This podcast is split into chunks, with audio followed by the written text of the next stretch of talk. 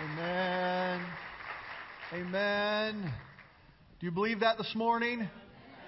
The one who conquers giants, the one who can shut the mouth of a lion, the one who can handle any king coming against you. He's the one who's alive in you. Amen.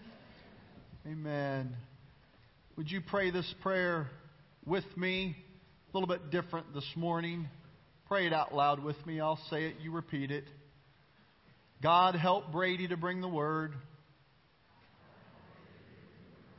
Help me to receive it. Help all of us to do it. Amen. We all just broke the rules. We had our eyes open. Don't tell my Sunday school teacher, Mrs. James. She'll be disappointed that I had my eyes open in prayer. Take your Bible and turn with me, not to John 3, that's where I was a minute ago, to Acts chapter 6. We'll be there in just a minute. Acts chapter 6. We've been walking through the book of Acts together. And in the first six chapters, we've seen that as the apostles waited on God, they received the Holy Spirit, and the power of the Holy Spirit came on them, and they were able to do miraculous and wonderful things. But we're beginning to see a shift now because this Holy Spirit is giving them the power to take this gospel message about Jesus Christ out to everybody around them. We're going to witness this morning what the early church is starting to do with this good news message about Jesus Christ. I want us to start this morning a, a little bit backwards, I guess. So I want to start with the end, okay? So this is the conclusion, and we'll get to everything else later. I am convinced that many Christians quit before they get the greatest blessing. So there's your conclusion. I guess we're ready to go home, but it doesn't make sense with anything else. We're going to get to that. But I want you to know what is weaving together through all of this passage of Scripture we look at this morning is the fact that many, many Christians quit before they receive the greatest blessing. Now, I want us to look together at some things that will set up this passage of Scripture for us. This word gospel the original language word for this is literally meaning good news or good message. It's used 76 times in the New Testament, and just about every one of those times, it's referring to this plan of salvation or this path that Jesus gives to us that we looked at in John 3:16. It's understanding that there's no way to God except through Jesus Christ and his death on the cross and the salvation that it extends to all those who believe and trust on him with their life. Mark 1 5 puts it this way Repent and believe the good news. The gospel is so important to us. In fact, it's the purpose for living. Paul tells us in Romans 1, verse 1 Paul, a servant of Christ Jesus, called to be an apostle, set apart for the gospel of God. Paul says about himself that he is set apart. His purpose is to be set apart for the gospel of God.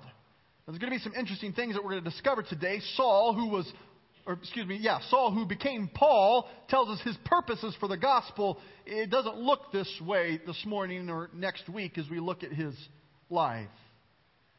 We begin to see that if you are a follower of Jesus, if you call yourself a Christian, your life is supposed to be about the gospel of Jesus Christ. You are to be committed to the gospel. You want more of the gospel in you, and you want to get the gospel in everybody around you. 2 Timothy 1.14 says, guard the good deposit. What is that? The good message, the good news. Guard the gospel that was entrusted to you. Guard it. Guard it with the help of the Holy Spirit who lives in us. 2 Corinthians 4 7 says, But we have this treasure. What is the treasure? It is the gospel message. It's the good news. We have this treasure in jars of clay so that this all surpassing power is known to everybody that it's from God, it's not from us. In other words, this great message, it's not about the messenger, it's about the message. It's not about the, the avenue in which this news comes, it's about the good news itself. It is what they treasured. And that's why this morning I have a, a treasure box here. I don't know how long I'll have it up front, maybe just this morning, maybe for a couple weeks. But every time you see this treasure box, I want you to think about the gospel of Jesus Christ. The good news of Jesus Christ. For the early church, this is what they treasured. This is what was of great value. This is what they would ultimately give their life for. It is this valuable treasure of the good news of Jesus Christ. It's the gospel message. We're going to be talking about the gospel and, and what that means and, and, and why the early church would go to such great lengths to get this gospel message out. In fact, the very purpose for the outpouring of the Holy Spirit is for this gospel message, this good news of Jesus, to get into them and to spread to everybody around them. Wouldn't it be, wouldn't it be something that if, if you were to be able to take, take this treasure, this, this gospel message, and and open it in a way that you could get it into somebody. Now, what we're going to talk about this morning is not just a bunch of history. It's not just for some elite group of people somewhere. It's for every single Christian. And I believe that it can have direct implications on what you do this afternoon and for sure what you do tomorrow. As we look together at Acts chapter 6, verse 8, as you put your finger there, I want to give you a warning this morning. We're going to go through 70 some verses together, so that means I can't read all of them to you. And that means that I'm not going to be able to preach on every single point of every verse, and some of you would say amen. That's okay. But I want to remind you in this series that we start together on Sunday morning, but the challenge I'm extending to you is to take time this week and to read over this passage of Scripture. And there's some devotional helps there for you this week in your outline. And it's suggesting maybe even a little bit different approach to how to ask yourself questions of the text this week. So take some time to do that. But before we dive into the scripture, let me tell you the, the themes that we're going to see. We're going to see Stephen, he's introduced, the beginning of his ministry. We're going to see his ministry. Then we're going to see a sermon that Stephen preaches, and then we're going to see the end of Stephen's ministry. Okay? That's what's in this chunk of scripture. That's what we're about to look at together. And as we see right in the middle of this these three-part theme is this sermon that Stephen preaches. It's 51 verses long. It's the longest sermon in the book of Acts. Most of the sermons in the book of Acts are about 10 verses. Some of you say, Pastor Brady, when are you going to preach a sermon that's only 10 verses long? Never is the answer. Never. I need to remind you that this is a summary of the sermon that was preached, okay? So it wasn't just like 10 verses. But this summary of Stephen's sermon is 51 verses long. It's, it's a hefty sermon, and we're going to look at some of those bits and pieces together. But before we do, I think for us to get out of the text what I believe is in the text, we need to understand, we need to see a pattern that is in Acts 6 through 8. But it's not just in that portion of Scripture, it's all throughout the Bible. I want us to see a pattern that's not just in the Bible, though it's all throughout the Bible, it's all throughout church history. I want us to see a pattern that's not just an ancient pattern, it's a pattern that's happening right now in the Church of Jesus Christ all across the globe. It's happening right now in this room. It's a very important pattern that I want us to catch. And we're going to see how this fits with God's Word together. So, super fast, here's the first part of this pattern. One, God calls people. That's the first part. He calls people. In fact, the church is referred to as the ecclesia. Ecclesia equals the church. That's what the church is. But what does ecclesia mean? Ecclesia means the called out ones. So to be the church, we are the ones who are called out. God, every single follower of God, every single follower of Jesus is called by God. He will call you out. The church means the called out ones. Now, every believer who is called by God, you will experience the call of God in three key ways. First, God will call every believer, not just Stephen, not just the apostles, not just pastors, not just people who've been saints walking for God, with God for a long time. Every Christian, He will call you in these three ways. One, He will call you to know Jesus Christ. He will call you to know Jesus Christ personally. Second, He will call you to follow Jesus Christ. And third, He will call you to serve Jesus Christ. When God calls every believer, He calls them in this way. He, there will be a call to, follow, to know Jesus, to follow Jesus, and to serve Jesus.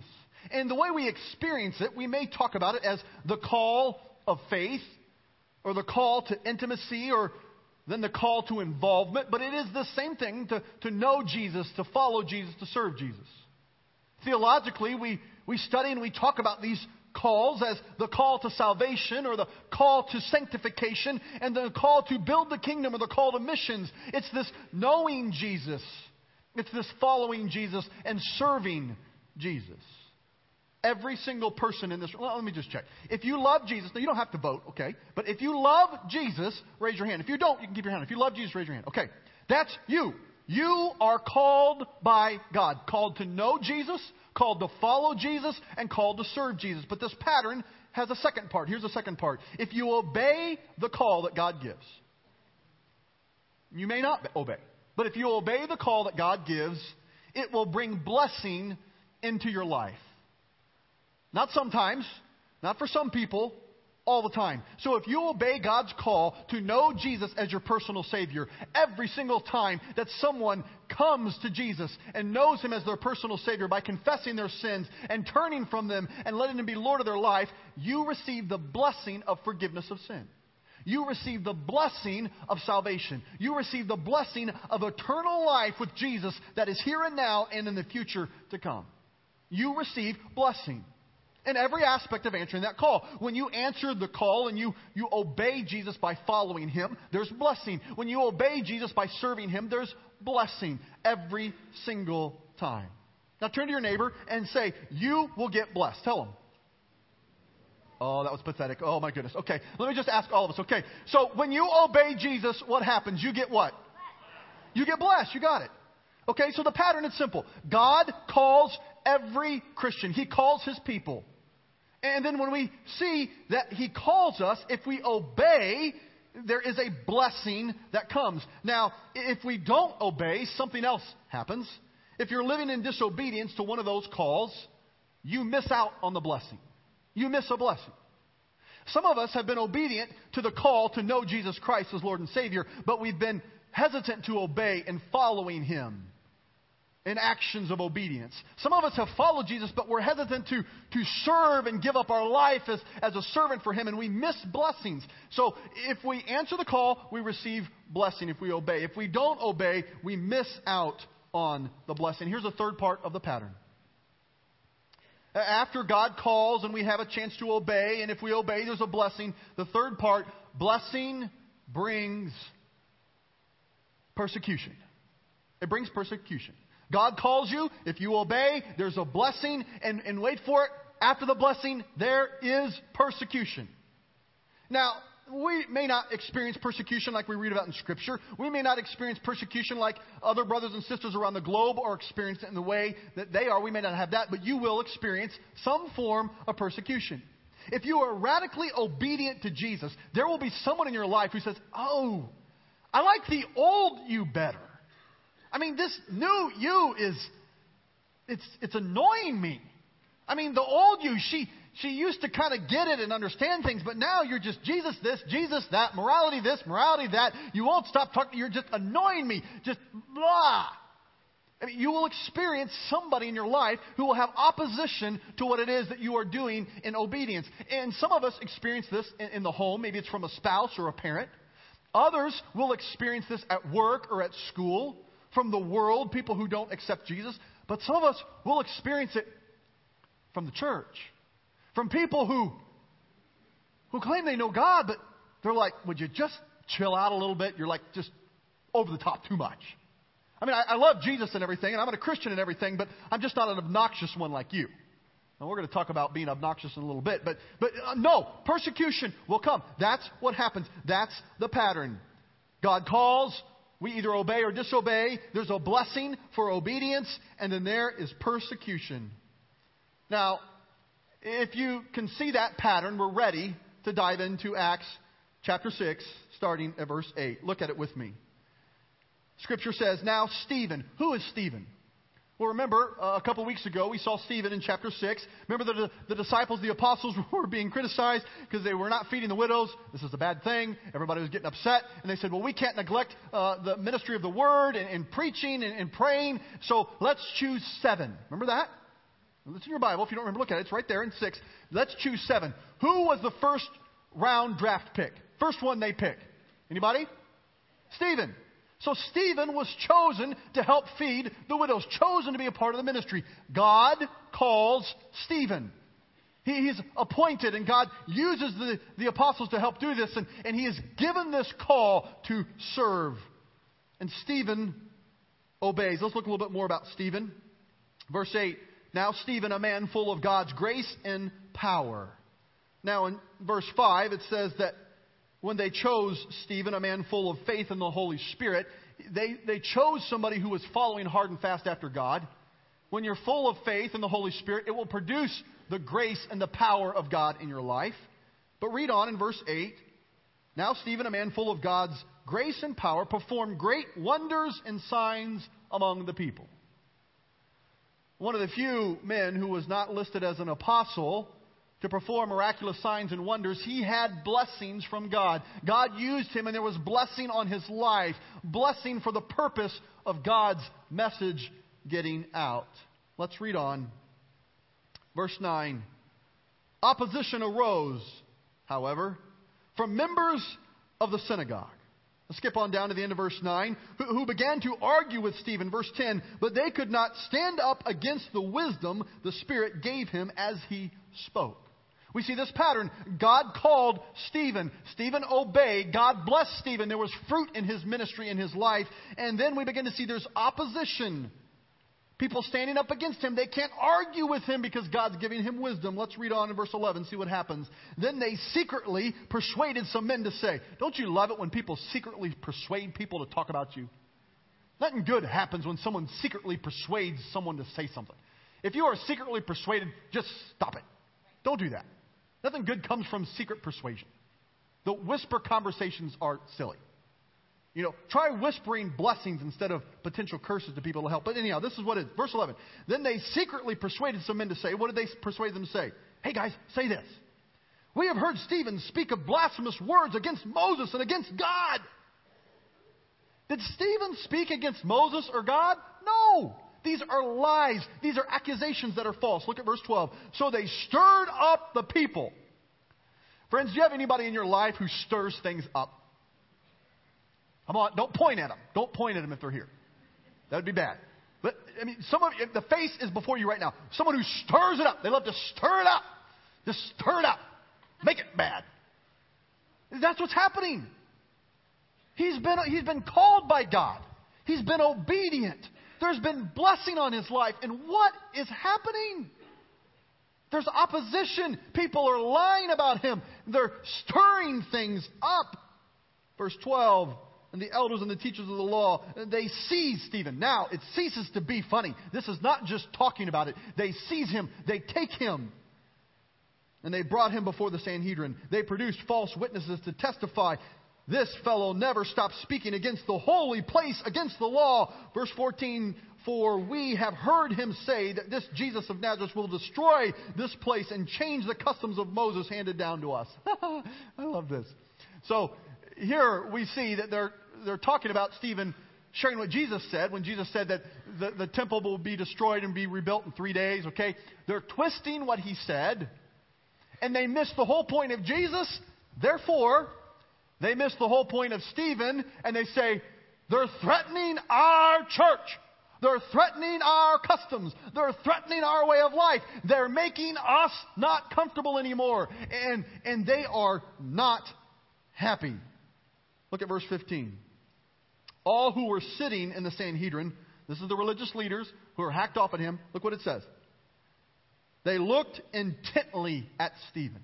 Some of your translations say they gazed at Stephen. Now, I need you to know, Ash, it's not like this. It's not, oh, they looked at him.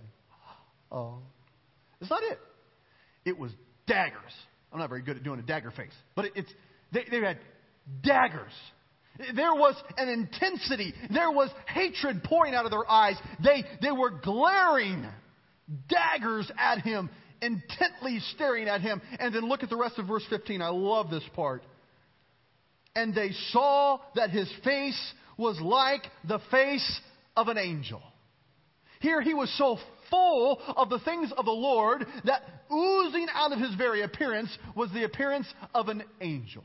You see the pattern? You see the pattern there. God calls. We have an opportunity to obey. He obeys. God brings blessing. After blessing comes persecution. That's the way it happens. How many say, I, I see the pattern? How many don't see the pattern? You want me to keep preaching that part? How many just want to hurry up and just go? Okay, that's good. Well, that, that's, what, that's what it is. That's what's taking place in that passage of Scripture. Now, look at chapter 7 with me. I'm not going to read this part to you. This is where your study this week is going to need to come in, but let me summarize quickly what happens in chapter 7. The high priest says, So, so Stephen, let's look at all these charges against you and see which ones are true. Now, if you don't see sarcasm in Scripture, it's all over the place here. He's not like really hunting for the truth. He's emphasizing, look at all these charges. Let's see how true they are about you. Why don't you answer for yourself? And so Stephen jumps into his sermon after these accusations and he says, okay, so you want to know what's going on here? You really want to know what's true. And then he begins to give them a sermon with three points. The first one, Abraham. The second one, Joseph. The third one, Moses. And we go, okay, good. Sounds like a good sermon. Got three good stories in there Abraham, Joseph, Moses. It's awesome. Lots of fun things about those guys. But, but, but don't miss it. These are the experts in Abraham, the experts in Joseph, the experts in Moses. And, and, and Stephen doesn't tell them all the things about these three guys. He just shows what is in common with the three. And here's what the sermon does. In verse 2, he starts talking about Abraham, and, and you can see the call there. You look at that. You look for this pattern as you read it this week. And then they begin to see that God blessed Abraham. And then God said, hey, you're going to be rejected, and there's going to be persecution. And that's what happens. And God is faithful to his promise. And then he scoots over to Joseph. And he doesn't tell all the story of Joseph because he knows how well they know it. But as you remember Joseph, there's a call by God. God selects him. He has favor with his dad. His dad loves him. He gets the coat of many colors. There's blessing on his life. He's given visions and dreams by God. And his brothers are so jealous, remember? They want to get rid of him. And then he's, he's uh, accused of lies that are not true at Potiphar's house. He's thrown into prison. Remember this? And, and he's forgotten. He's persecuted. And yet we see he begins to look like Jesus, and there's many, many references and, and understandings of who Jesus is through Joseph's life. And then he, like, to drive it home, he says, Now let me tell you about Moses. This is their favorite guy. This is like the brand of what's on their robe. You may have polo or you may have like Tommy Hilfiger or whatever. This is like Moses brand robe. They lived and breathed Moses. What do you mean you're going to teach me about Moses? You are the blasphemer speaking against God and Moses. Now you're going to tell me about Moses? And then he shows them this pattern. God calls Moses. Moses obeys, even reluctantly. Moses is rejected by Pharaoh. There's persecution. And then he goes on and, and he is the symbol to God's people of what it means to be like Christ that we see later on. This is the sermon. So, Brady, what you're saying is that we're given an opportunity to obey. If we obey, we're blessed. Then blessing comes persecution. Ugh. God calls us. If we don't obey, then we suffer. So there's two choices suffer or be persecuted. Ugh. No, no, no. Remember what I told you when we started all this mess? Remember? Most Christians quit before they get to the greatest blessing.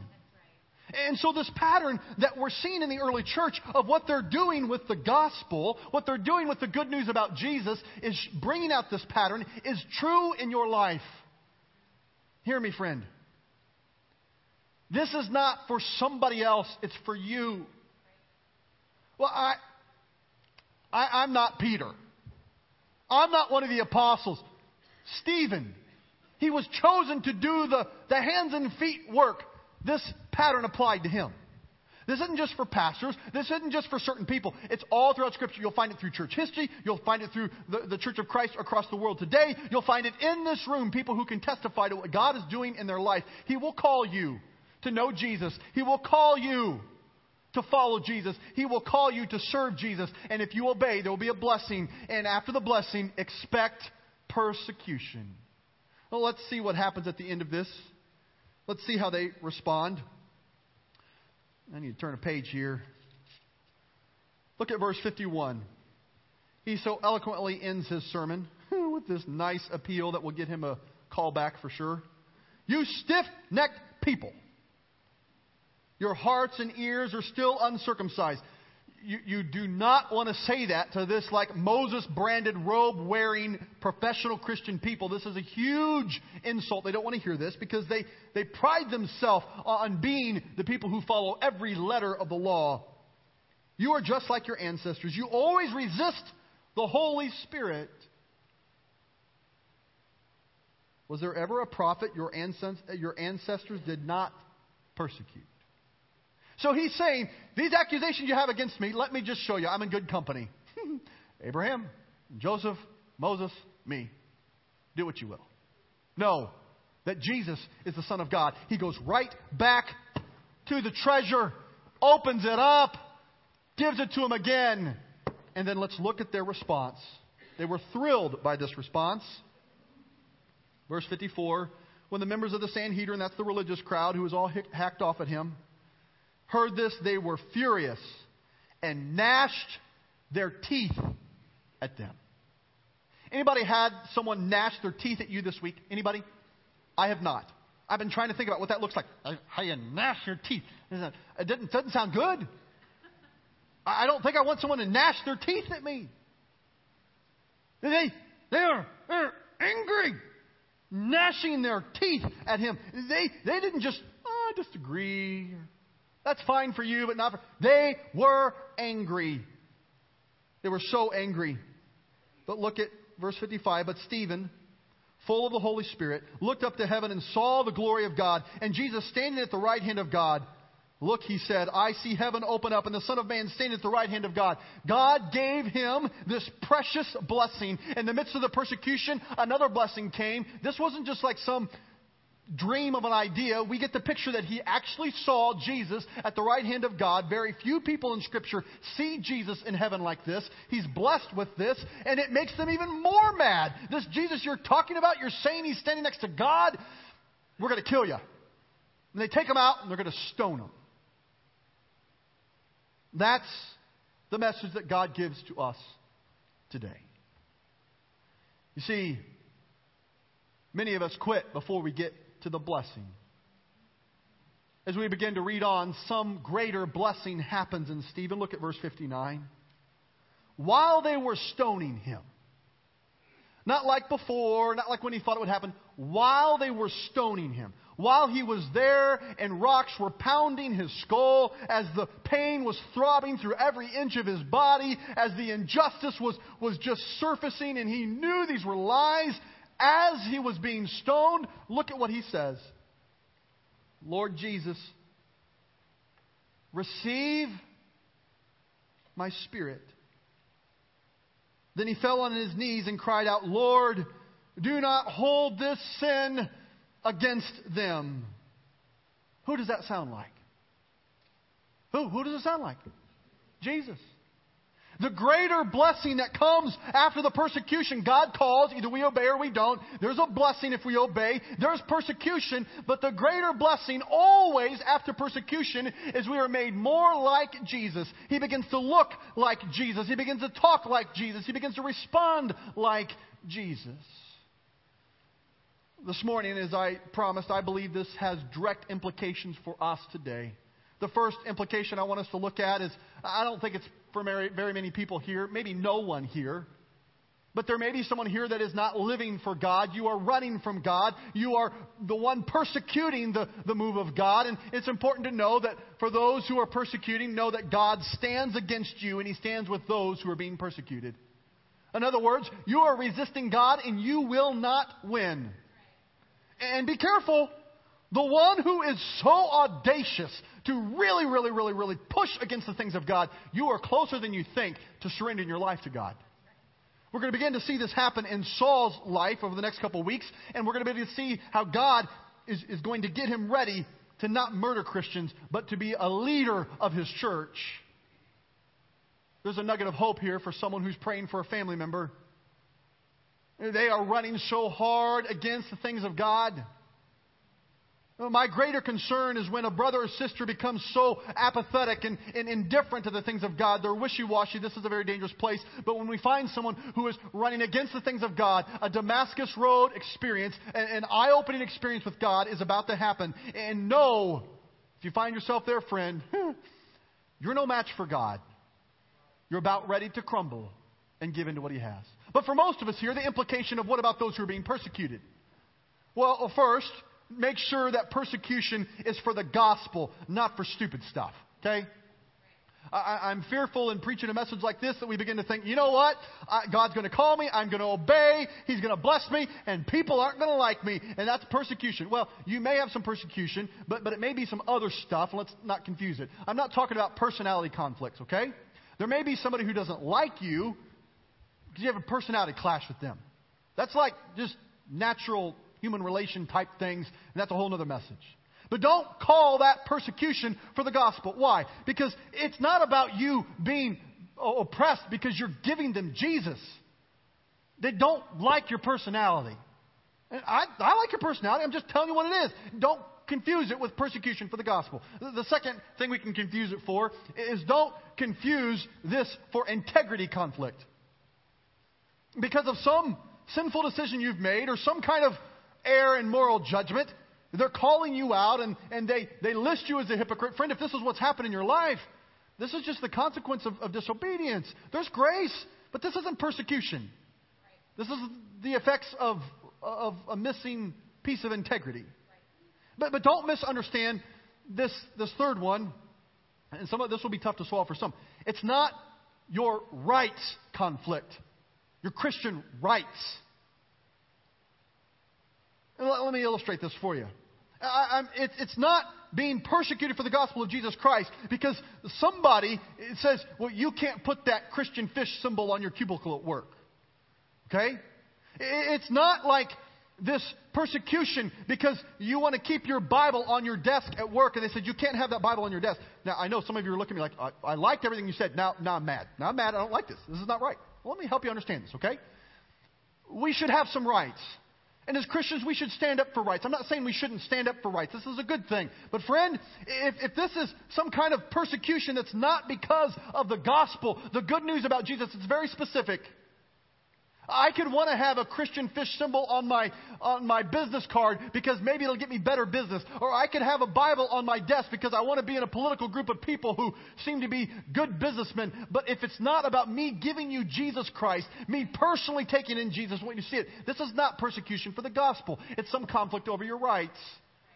Now, hear me, friend. I'm not saying we shouldn't be concerned about that. There's a place to be concerned. But, but this isn't counted all joy for the trials and tribulations that Paul talks about. This is other stuff. Where is the persecution for what you have done with the gospel? Now, now, if you're using that symbol of a Christian fish as an entryway to talk about your faith in Jesus, then by all means it's persecution.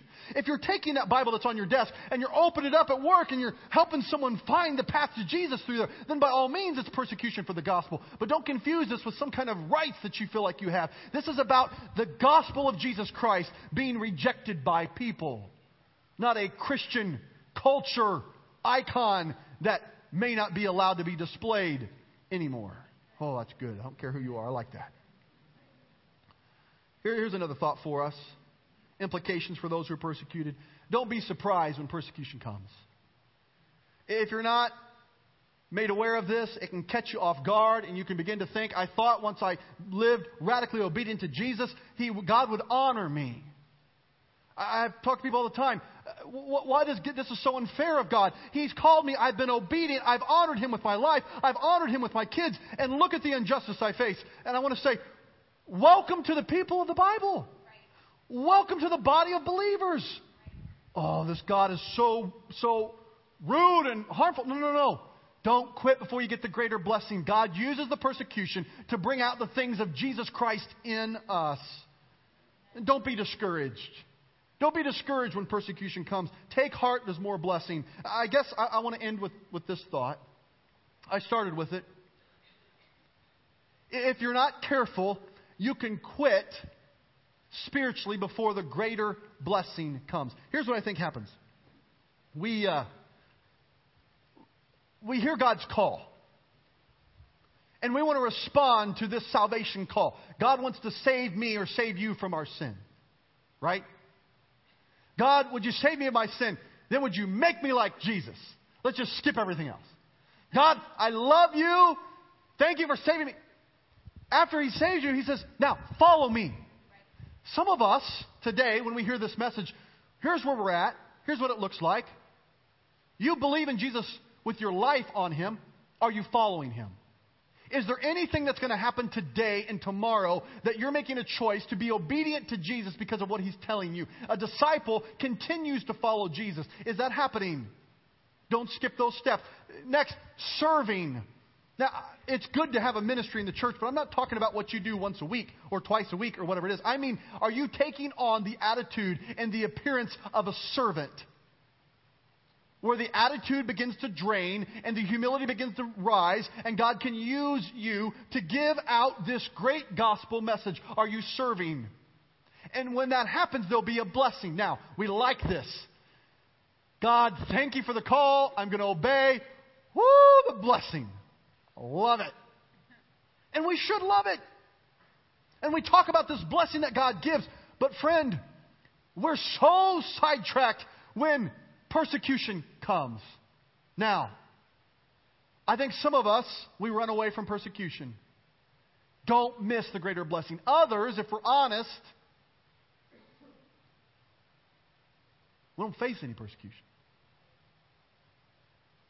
Well, Brady, if, if those stupid conflicts don't count, I don't know if, if my personality quirks don't count, if my own lack of integrity at times doesn't count, if, if it's just me standing up for my rights doesn't count, then maybe there's an invitation over the next couple of weeks to figure out what God wants you to do with this.